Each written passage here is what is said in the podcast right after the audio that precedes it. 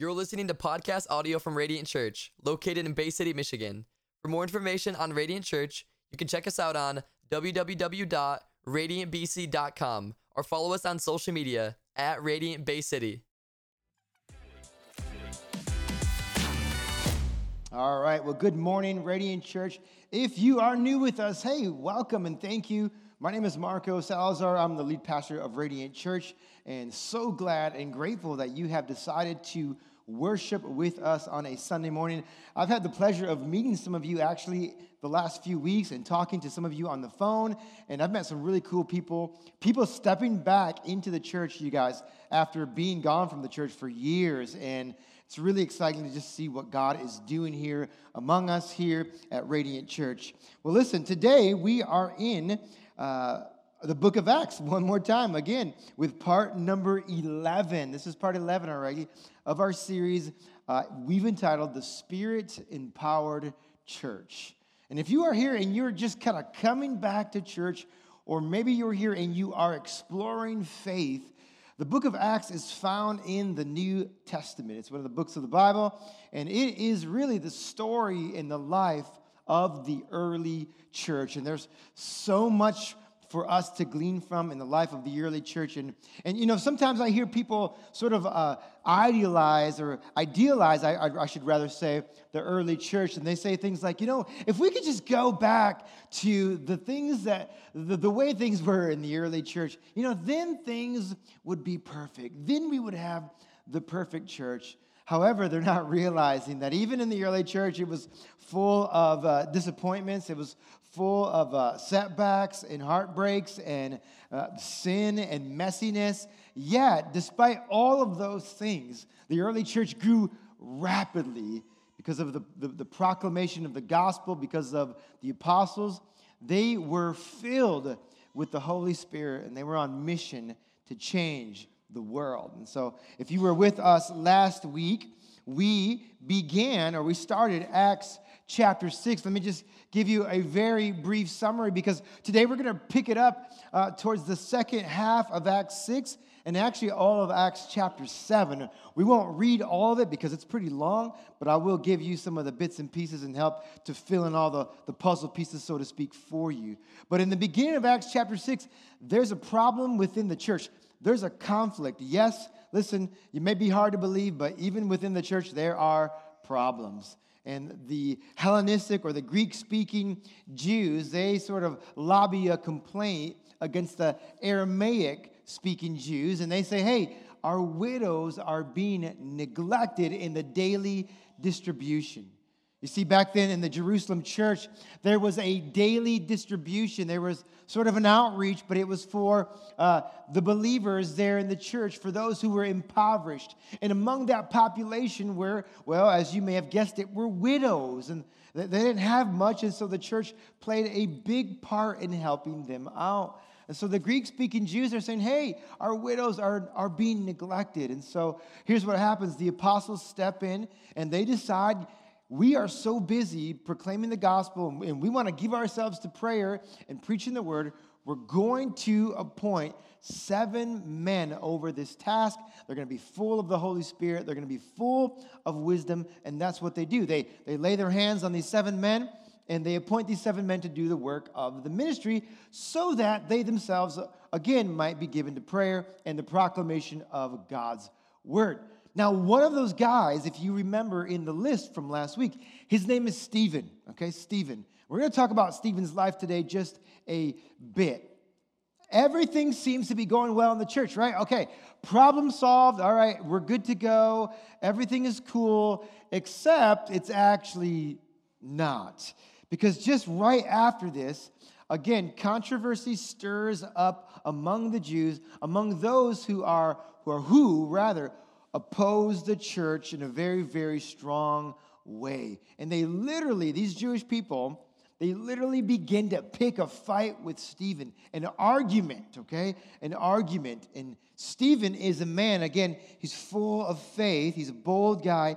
And what we see Stephen do in Acts 6, especially in Acts chapter 7, is he speaks the truth with boldness, with boldness. I think we would all agree especially in the times that we find ourselves living in, that speaking the truth, right? Speaking the truth is really important today. Amen, church? Speaking truth is really important, especially in the age that we find ourselves in. We find ourselves in a day and age where there are blatant lies. There are so many half truths that I think it's important that God's people would be agents of truth, that we would speak the truth when, we have the opportunity to do so. Now, I think we would also agree that speaking the truth can be done, listen, in all the wrong ways. Okay? Pastor and once Bible commentator, he's now passed away, Warren Wiersbe, he once famously said this. You can put that quote up. Truth without love is what? Brutality. And love without truth is hypocrisy. I'll leave that up there for a few moments. I want to talk about this. Here's what Warren Wiersbe was trying to say when he made this statement. He says this that truth, when you give truth without any love, it's kind of like a hammer, you know what I mean? Just bam, bam, bam. It just it's just used to beat people down. And it doesn't do a whole lot of good. Now, some of us have done that before. We've spoken truth boldly, we're like, yeah.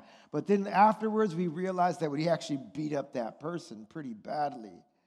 And that's what Warren Wiersbe is trying to say. But he's also trying to say the opposite that love, if you just give love without without any truth, well, it's actually hypocrisy because, listen, it lacks substance. It doesn't have character, okay?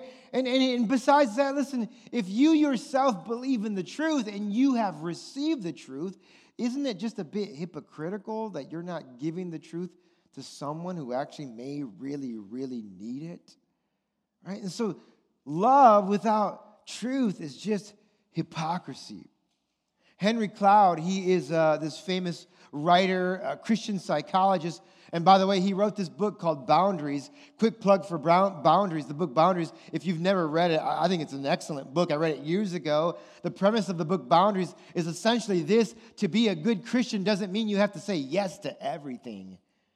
And some of you need to learn how to say no, amen, right?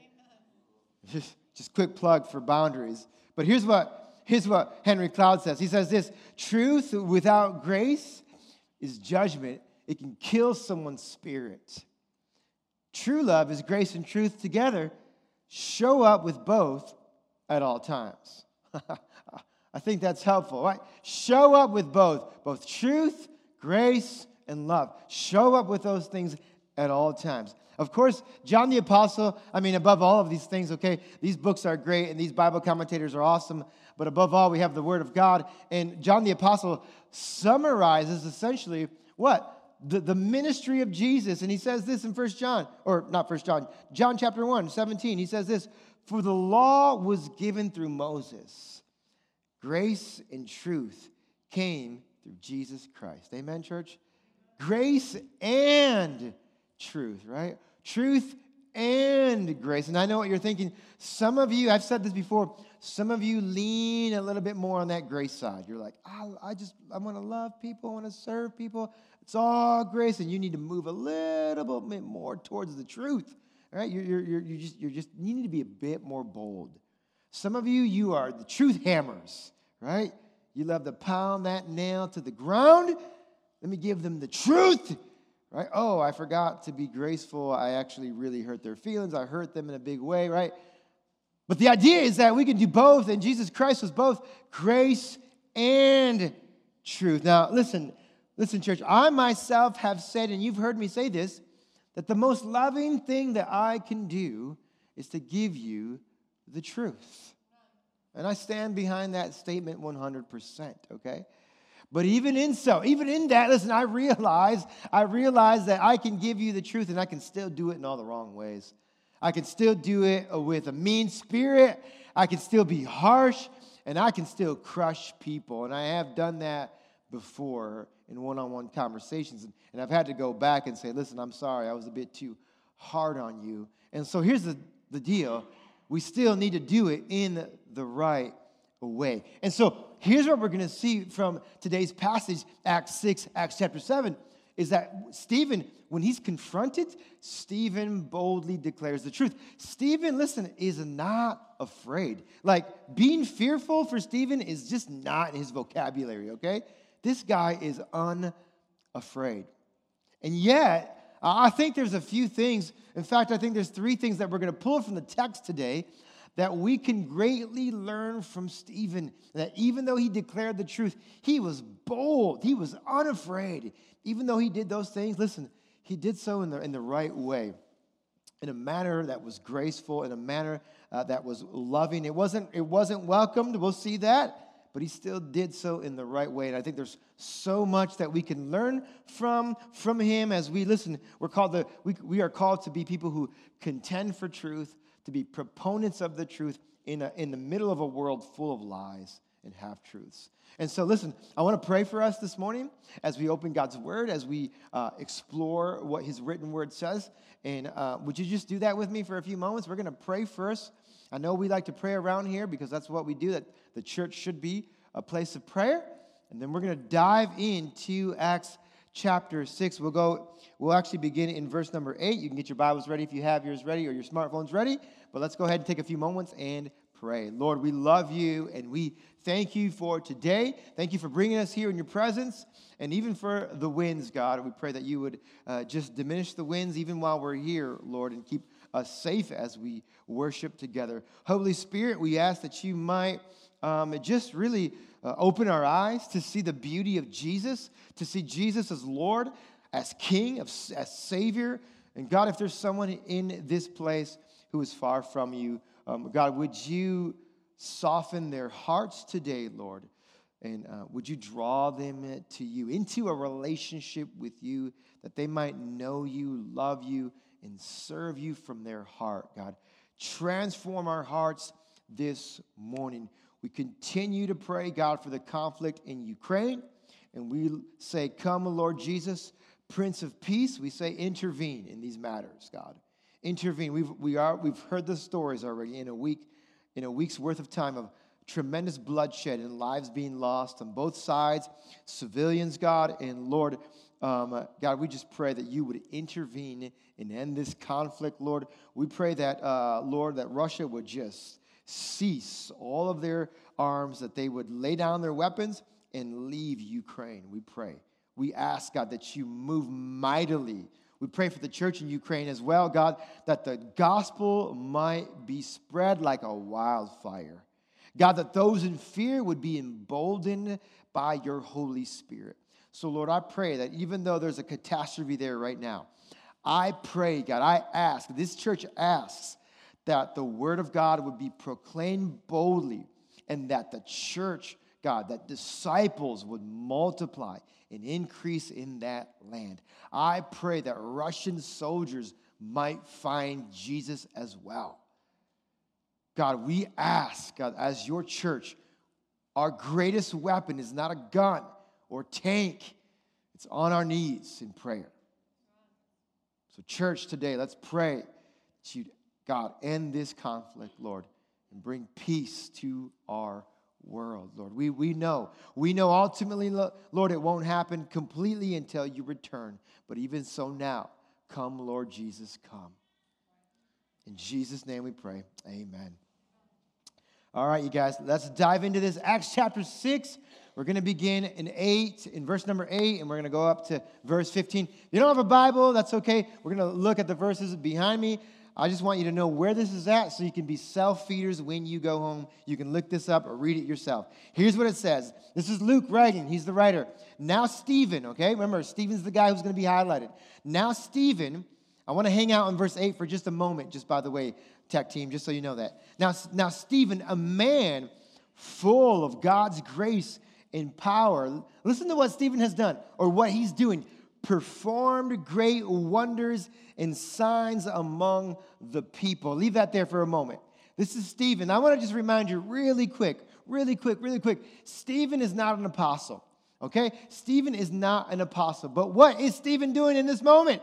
It says he's what? Performing great wonders in signs. Some people say, well, you know what? Signs and wonders, those have ceased, and we do not say that here at Radiant Church, okay? We say that we may not see them as much as we used to, or this was, the book of Acts was written over, I think, 30 or 40 years span, anyways. So some people tend to sort of overemphasize that. Either way, listen, Stephen was not an apostle, but what is he doing? He's performing great signs and wonders. And I don't know about you, but that just leads me to believe and lead me to think that those things still exist. Those things were not just for apostles. They were for who? For believers in Jesus Christ. Those who followed him. And I think it's interesting that, listen, Stephen is a man full of grace and power. One quick thing about verse number eight there is a correlation that Luke wants us to see between the Holy Spirit and power. Between the Holy Spirit and power. Read Luke's gospel and look for those words, and you'll see many times they are found very close to one another. Within a verse, within a couple of verses of one another, there's a correlation between being full with the Holy Spirit and having power. And that is what we see in this man named Stephen. Let's keep going. Verse number nine. Opposition arose, however, from members of the synagogue of the freedmen, as it was called, Jews of Cyrene and Alexandria, as well as the province of um, Cilicia and Asia, who began to argue with Stephen. So they're, they're getting into this sort of vocal argument. But they could not stand up against the wisdom the Spirit gave him as he spoke. Let's keep going. They then secretly persuaded some men to say, We've heard Stephen speak blasphemous words against Moses and against God.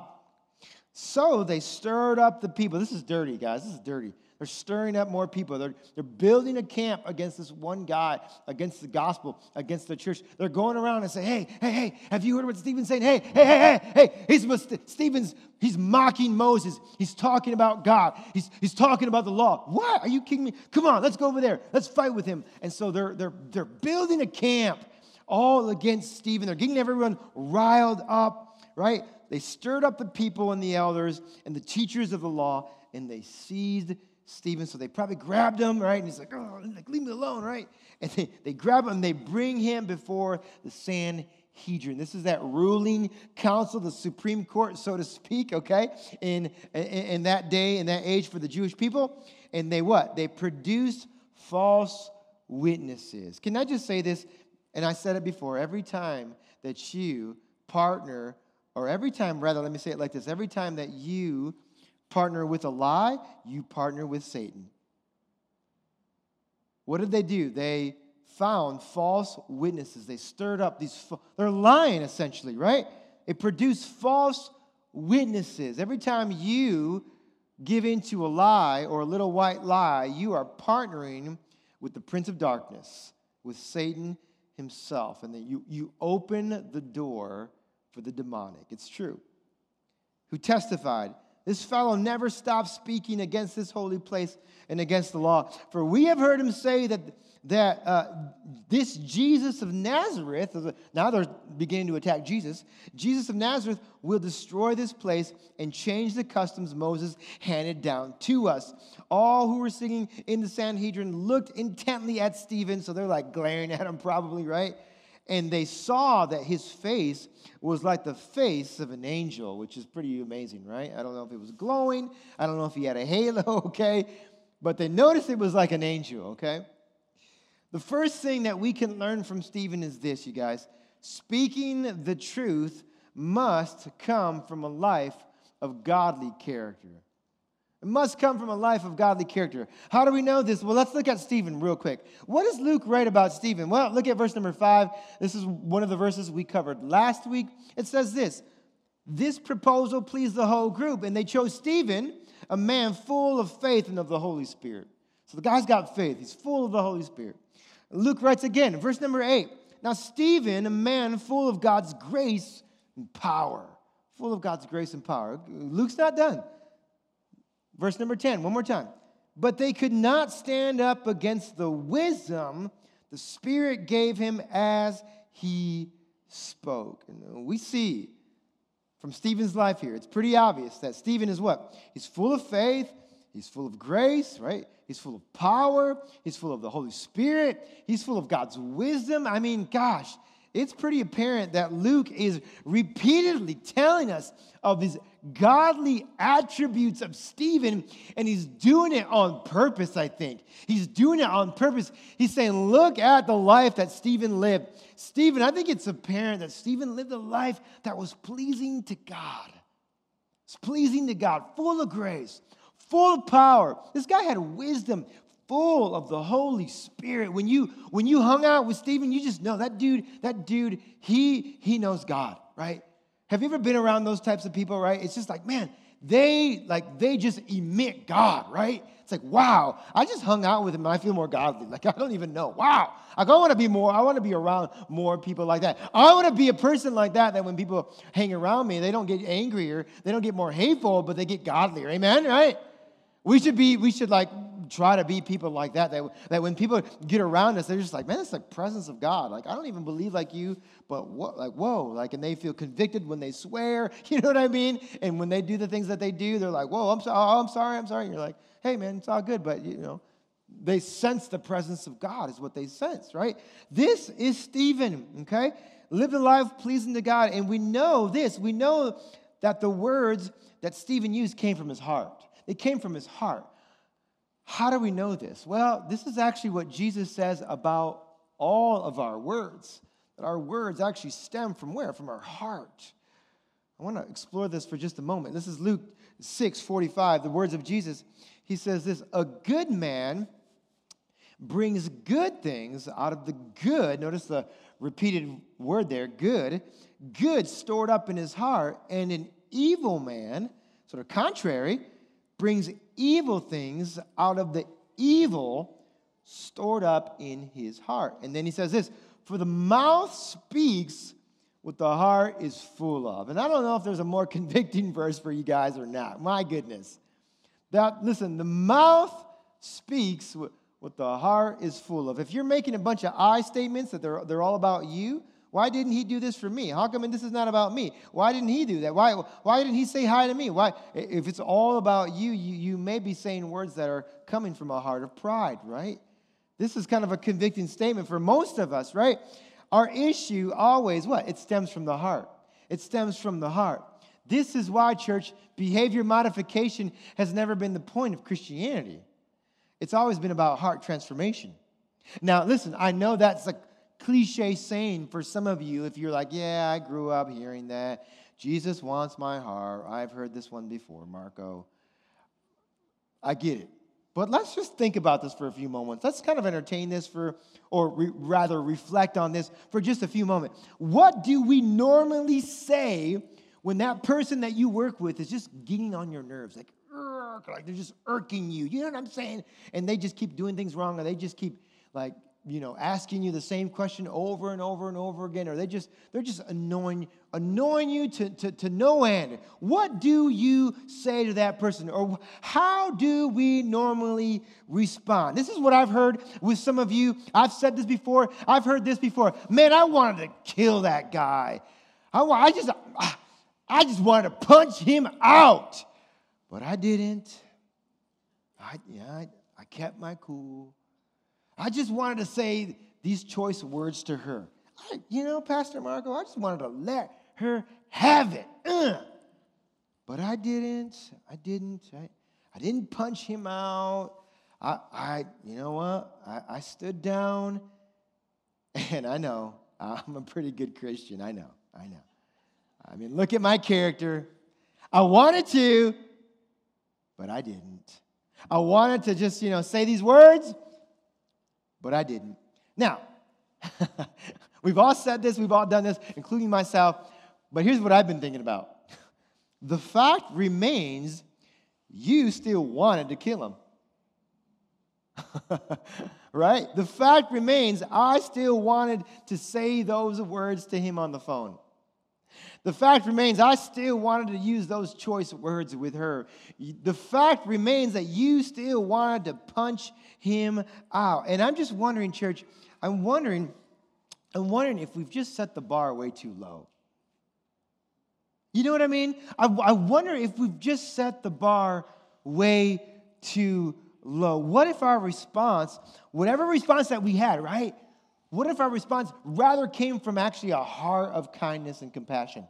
That that was in our heart in the first place. Not that we not that we say, well, I wanted to, but I didn't. Right? I wanted to kill him, but I didn't. I wanted to hurt her, but I didn't. I wanted to put him in a headlock, that's right, but I didn't, right? Now, don't get me wrong, okay? Don't get me wrong. It's great that you didn't punch him out at work, okay? It's great that you didn't kill him. Keep not killing him, okay? Keep not punching him out. Like, okay, that's awesome, and I celebrate that. That's great. But what if, listen, what if we got to a point where the heart was so transformed where we weren't even inclined to violence or retaliation. You know, maybe that's the point, actually, right? Maybe that's the point. Maybe the point is not just, I wanted to, but I didn't. Instead of praying, God, help me not to kill this person, instead of praying, God, help me not to lay into her with my words, maybe we should pray, God, change my heart so I can see him or see her like the way you see him. And so I'm just wondering have we set the bar way too low, right? I didn't, or I wanted to, but I didn't, right? But the, the fact remains, you still wanted to. I still wanted to. And God is after the heart. And what I mean by this is that when our hearts, listen, when our hearts are changed, our words will reflect that. It doesn't somehow mean that we bypass speaking the truth. It doesn't mean that, okay? It does mean that when we give the truth, it doesn't come from a place where we simply want to win an argument. It doesn't come from a place where our hearts are full of pride, okay? It actually comes from a, from a heart, it's a result of our character being formed in the likeness and the fullness of Jesus Christ Himself. And so, listen, speaking truth must come from a godly character because if you're not walking the talk, guess what? No one's going to take you seriously, anyways. The second thing I think that we can learn from Stephen is this if we want to speak the truth, we need to listen well. If we want to speak the truth, if you want to speak the truth to a coworker, if you want to speak a truth to that unbelieving aunt, if you want to speak the truth to um, your brother, listen, it means this that you need to listen well. Now, listen, I'll be the first to admit that I don't do this so well. I'll talk about that in a few moments. And, husbands, I hope you have my back when I say this, okay? But listen, here's what happens. When Stephen's opponents come after him, there are three things that they're essentially accusing Stephen of. They're accusing Stephen of this of bad mouthing God, of bad mouthing Moses, or, or rather, this they're bad mouthing Moses, bad mouthing the law, and bad mouthing the temple. Okay, those three things. And by the way, for an Orthodox Jew, those things are really important. Don't you dare talk about Moses, right? He's like the founder of our faith. Don't you dare talk about the law, or rather, Moses gave the law, Mount Sinai, right? Don't you dare talk about the temple. That's the place where, of course, uh, God's Spirit resides. Okay, and if you if you make fun or mock the temple, that's an affront on God Himself. And so they're essentially, listen, accusing Stephen of talking about these three things. But I want you to notice how Stephen responds to each of those, okay? I'm going to show you right now. We know that Stephen listened well because of this, his response. Now, when he responds to Moses, this is what Stephen says. Acts 7 39 and 41 says this But our ancestors, this is Stephen speaking, refused to obey him. Instead, they rejected him, and their hearts turned back to Egypt. They told Aaron, Make us gods who will go before us. As for this fellow Moses who led us out of Egypt, we don't know what has happened to him. That was the time they made an idol in the form of a calf. This is Stephen reminding. Okay? Hey, your hero Moses? Yeah, not so much a hero. They brought sacrifices to it and they revealed they and they reveled, sorry, in what their own hands had made. So here's what Stephen is doing he reminds them that their ancestors actually turned away from God and rejected him. They chose to make an idol out of a golden calf. Okay, so he's responding to their accusations. He's a good listener. Let's keep going. As for the temple, here's how Stephen responds. Stay with me, church. Acts 7 48 through 50 says this. However, Stephen says, the Most High does not live in houses made by human hands. As the prophet says, Heaven is my throne and the earth is my footstool. What kind of house will you build for me, says the Lord? Or will my resting place be? Or where will my resting place be? Has not my hand made all these things? What is Stephen doing now again? Stephen's saying, well, let me respond to this accusations that I'm speaking bad against the temple. Let me just remind you guys, listen, that God's place, his dwelling place, is not made with human hands. He's given an argument, right? A rebuttal against their argument. He's a pretty smart guy here, okay? Now, one last thing. How does Stephen respond to their accusations against the law? Last one, Acts 7 52 to 53. Was there a, was there a prophet your ancestors did not prosecute? They even killed those who predicted the coming of the righteous one. And now you have betrayed and murdered him. You have received the law, listen to this, that was given through angels, but have not obeyed it. What is Stephen saying here, you guys? Stephen is saying this hey, you guys received the law, but you didn't obey it. You didn't obey it. So he's met every argument with a very wise, and I would say brilliant, rebuttal. So here's the thing they don't receive it, and that's okay. They're not happy with him.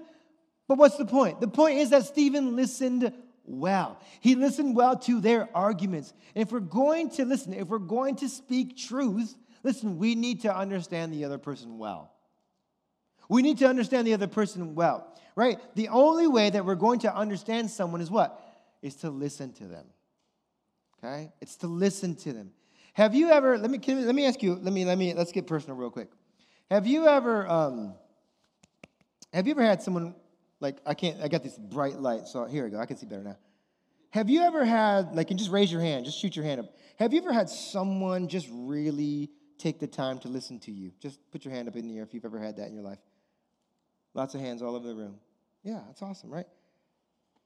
Yeah, so have I. Would you agree that that's a, that's a true gift? Yes? Yeah, okay, good. I was like, man, are you guys alive? Yeah, it's a true gift. Yeah, it's a true gift. When we truly listen to someone, that is a true gift. Because why? Listening shows that you care, right? Listening shows that you care. What do you tend to do? Let me talk about marriage for just a few moments. And husbands, I'll need you to back me up just a little bit, okay? Don't leave me hanging. Please don't do that, okay? What do you do when someone tells, tends to, to bring all their problems to you, right? What do you, what do you tend to do? Let's just, okay, let's talk about marriage specifically. Husbands, what do you do when your wife brings you all the problems, right? Bring, bring, now, here's what I tend to do. You don't have to answer, so it's okay, all right? I'll, I'll let you off the hook for right now. Here's what I tend to do, husbands. I tend to do this. I tend to formulate my response in my head as she's talking, and guess what? Not listen. okay. Right. One of the wives spoke up. Okay, okay, sister. Okay. Right? I, this is what I tend to do. Yes, right? I'm prone to formulate a response and not listen, okay? But what I'm learning, and, and yes, I'm still learning, is that my wife actually doesn't really want a response. What she really wants is for me to listen. Okay, some more sisters some more sisters piping in. Okay, okay. Hey, we hear, fellas, do we hear them right now? We hear them, right? We hear them, right? My wife, this, this sounds crazy. You guys, my wife really doesn't want my brilliant response, right? She doesn't. She doesn't want like my, like, just, I mean, it's like from heaven, deposited by the Spirit of God. Thus, woman, thus saith the Lord, right? She, she doesn't want that. She wants me to listen. Now, here's what I'm learning in marriage, okay? Fellas, take notes. This is for free, by the way. Take notes, listen. And she doesn't want me to just do this. Uh huh, uh huh, uh huh. Because this is what I do sometimes. I have my laptop out. Uh huh. Uh huh. Uh huh. And she says, Are you even listening?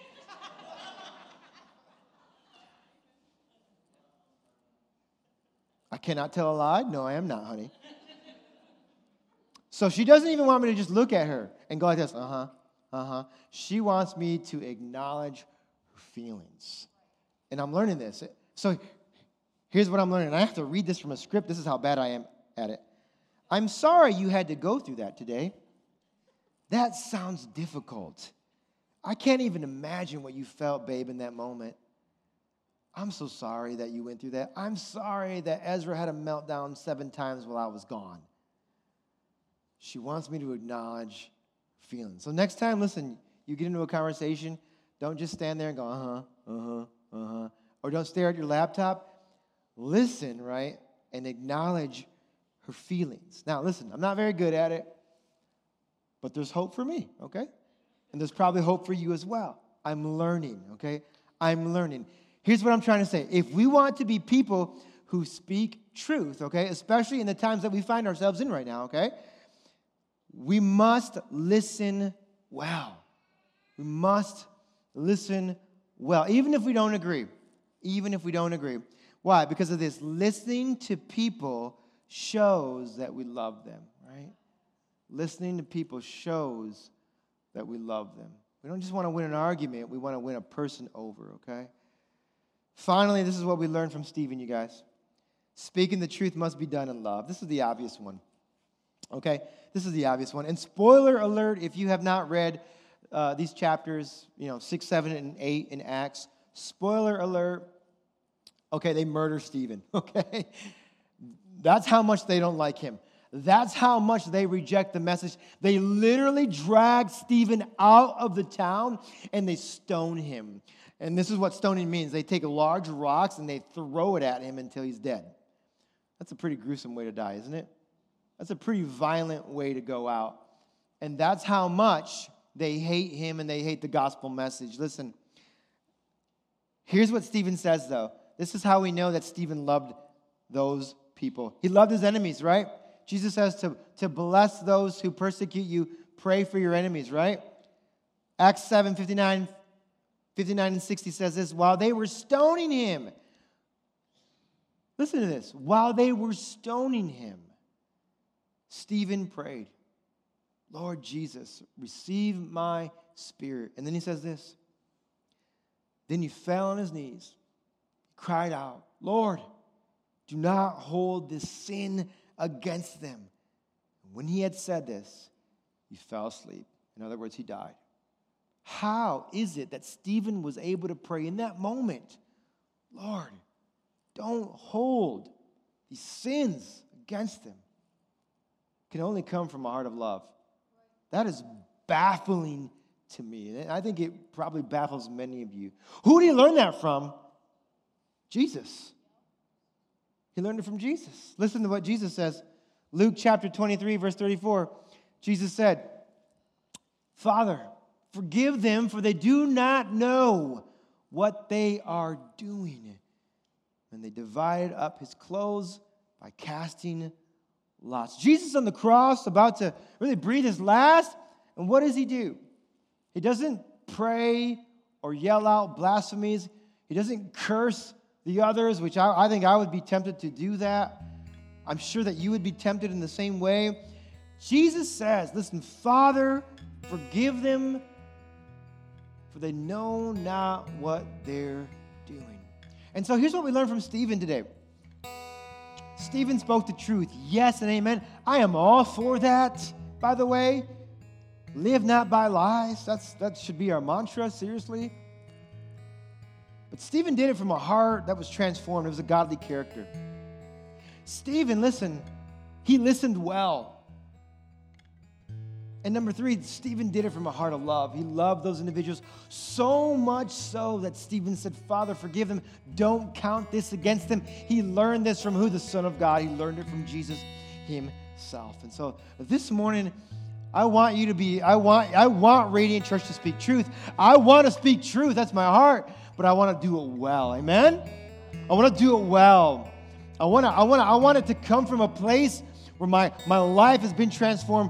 And I want, it, I want it for you to be the same. Your character is formed in the image of Jesus. I want you to listen well to people, even if you think what they're saying is total just ridiculousness, right? Just, just it's just maddening. You're like, oh my gosh, what are they talking about? Even if you don't, even if you don't agree, that you'll listen well and that you'll love that person. And so today, as we close, I'm to take the next few moments, but next two minutes, three minutes here, and I want to just give an invitation. I want to give an invitation.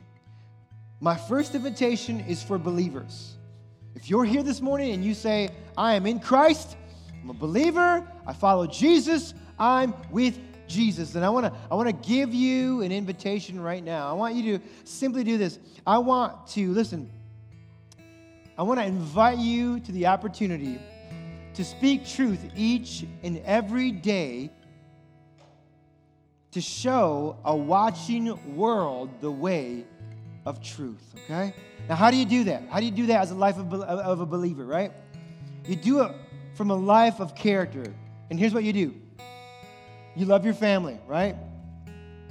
Be a good friend to someone, amen? This week, be a good friend to someone. Be faithful to your spouse, amen? Care for your children. Read the Bible, which is, by the way, counterculture today. Read your Bible. Encourage a friend. Die to yourself daily. You have the opportunity to exhibit the truth to your coworkers. How do you do that? I'll show you how. The truth is this you can give the world hope that marriage is good. It's a good establishment, right? Between a man and a woman, it's good. That children are a blessing, not a burden okay? That the church is the hope of the world and that giving is better than receiving. You have an opportunity with your life to speak truth, to exhibit truth. And so this week, listen, this week, I know you're going to run, God has placed you uniquely in different positions. I want you to speak the truth, okay? Live not by lies. I want you to speak the truth, but I want you to listen well and love well. And when it comes time for your response, speak the truths boldly with the prayer that you want, the desire that you want the best possible outcome for that person. Amen? So I'm, I'm inviting believers today. Hang with me, you'll be okay. I'm inviting you to speak the truth, to love well, listen well, and want, desire the best possible outcome. The second invitation is probably a smaller population. My second invitation is for non believers in here today. If you're in the church today, and I, I, I just, I, I've actually had phone calls with a few people past few three weeks. I've met some really cool people lately. They're coming back to church. And maybe you're one of those. You're, you're trying to, in fact, I talked to a woman uh, two weeks ago. She said, I'm, I'm trying to reestablish my relationship with God. I, I don't know what that is right now, but I want, I'm looking for that. I was like, praise God, that's awesome. I'm inviting you. If you're here and you're a non believer, you, you, you're not sure where you're at with Christ, with the faith, let me just say this the world is always trying to sell you all types of ideologies, all kinds of half truths, all kinds of mantras. Listen, all kinds of lies that are blatant lies. Listen, for example, let me just say this the world will tell you that if you just live for your own pleasure, if you just live for yourself, that you'll end up happy. But that is a lie. Jesus himself says this it's contrary to a lie. Jesus is the truth. Jesus says, Deny yourself, take up your cross, and follow him. And the idea is this listen, that when you live, listen, if you're not a believer in here, if you're exploring faith, listen to me for just a moment. Here's the idea I, I want your attention that if, listen, that if you live for someone or something greater than yourself, that's when you find true life. It doesn't come by living for your own pleasure, for your own freedom, even. It doesn't come by living for just for you. Jesus himself said that he is, John 14, 6, the way, the truth, and the life. So, simply today, I want to invite you to follow Jesus, to stop living for yourself, to repent, turn away from your sin, and to follow Jesus. That means, listen, submitting every area in your heart, in your life, to the Lordship of Jesus Christ. That's what I'm inviting you to do today. I want to pray with you in a few more moments, not just quite yet, but the prayer partners are going to come up, and we want to pray with you.